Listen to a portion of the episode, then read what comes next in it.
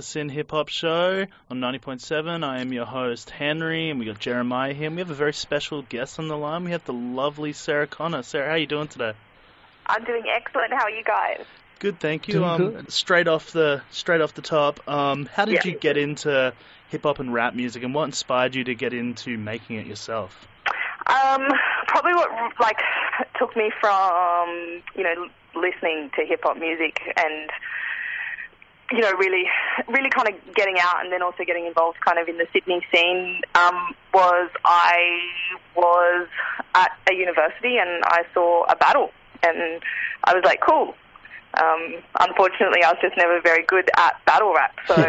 Yeah. for me, I I try to just you know kind of direct it more into you know lyrics and and expressing myself, and it it took me a little while to kind of take the plunge from you know going from being a supporter to uh, thinking that I could be an artist, confidence to kind of get up and and perform. And um, so who were some of the artists that you like looked at and were like, oh, I would love to do that? Yeah, and, and it's it's really interesting. You know, currently, like one of the people who I always idolized um, was Roxanne Shante. She's now got, I think, a TV show coming out. Her, not only her music, but you know, really her life story and um, everything is something which has always really captivated me and, and motivated me. When looking at the kind of really earlier influences, someone like her, you know, when I look at Australia and I look at, you know, just the rise of, you know, the Hilltop Hoods, Yeah, Yeah. Um, definitely. from their from their early days and um, to where they are now, and, and really being on an international spectrum. Probably to me the most striking person in the whole landscape is is Briggs. Um, Oh, You know, I think he's someone Mm. who's completely and utterly turns the game on its head and just changed the game entirely. So they're they're people who um, you know constantly look to for what they're what they're doing and what they stand for and and for the music that they make. Yeah, and that, that actually like leads into my, my next question. Um, I see a lot of artists when I talk to them, they say they make music to escape, and then there's a lot of artists say they're like Briggs, where they, they make music to be really in tune with what's going on socially, and Yeah. really hip hop has always been like critique. When you make music, do you do you do it to escape, or do you really just want to be in tune and express your feelings, kind of like venting? I definitely can't see it as a form of escapism in that sense, but I guess anything which you love in life is always a form of, Of you know, course, some degree yeah. of escapism from, you know, from having to do the things that you don't like, you know, like going to work or something.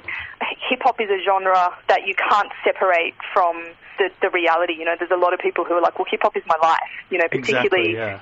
When when it's, you know, been really instrumental to a lot of things like civil rights movements Yeah. um, you know, people's rights and things like that. Those people, they don't get to escape that on a daily basis. They don't get to escape the difficulties that the world presents to them. They've got to live it. So for them, I think hip hop is also not really a form of escapism, but it's it's a tool for them to confront the rest of the society. So Yeah. Exactly. Yeah. yeah, Circling back to the you know hilltop hoods rising onto that international level from Australia, Yeah. which was initially a place that people didn't really look at for hip hop. Um, Yeah. How do you think, with the rise of so many young artists out there right now, how do you think the Sydney scene specifically, or just anywhere in Australia, is looking? I think the important thing is so many people in the early days, and, and to some extent maybe it's almost a, a fundamental flaw, but so many people in the early days in hip hop um, in our country, you know, looked at it and looked at developing their sound to really demarcate themselves and make them identifiable as Australian. Exactly. You know, that can be a double-edged sword because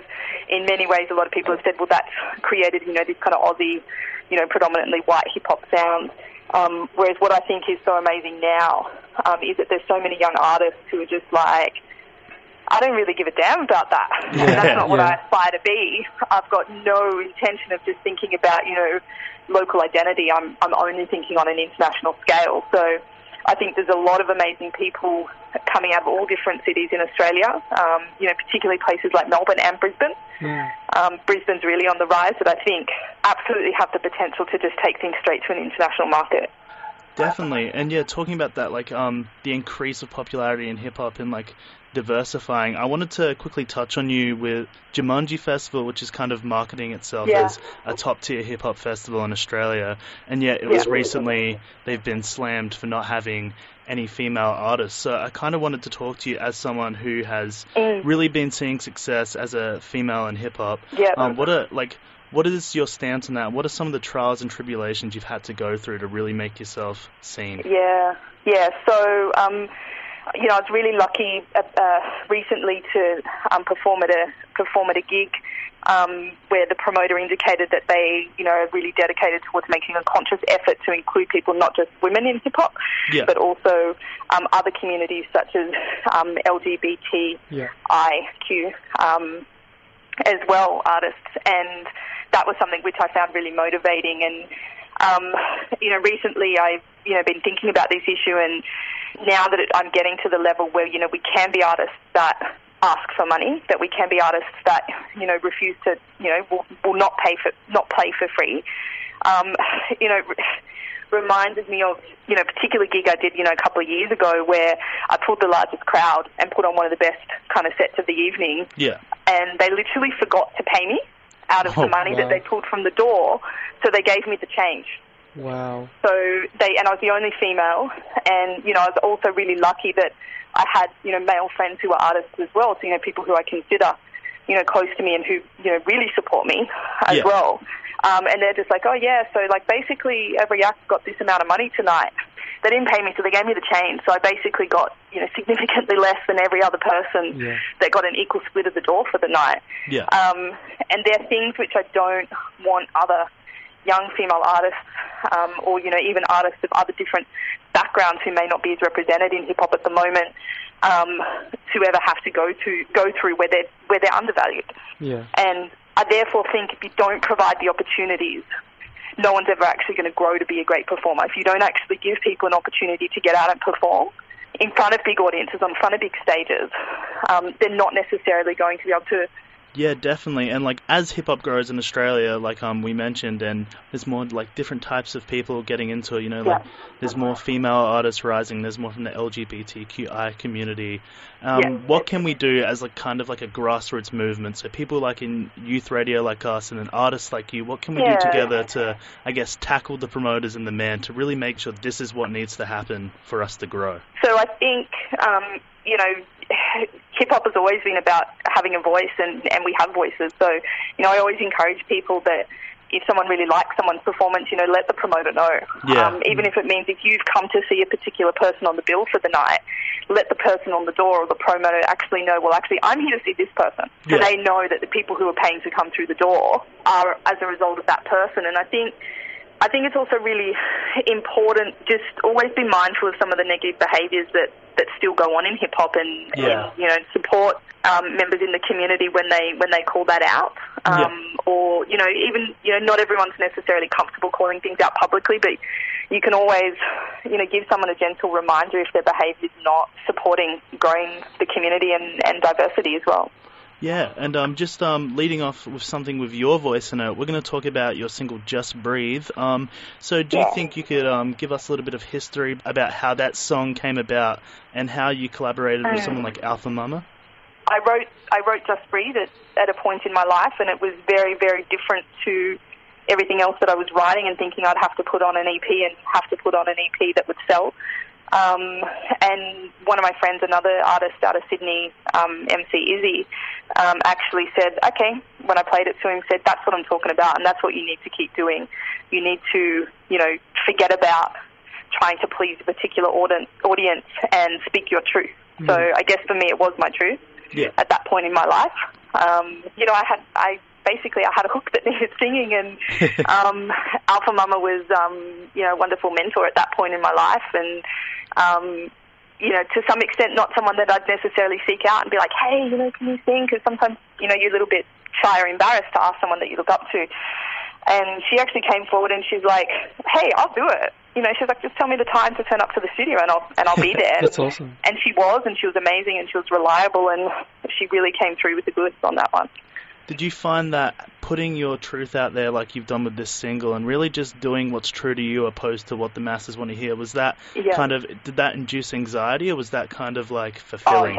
yeah, yeah. So we we have had a consistent problem every time we drop anything of trolling.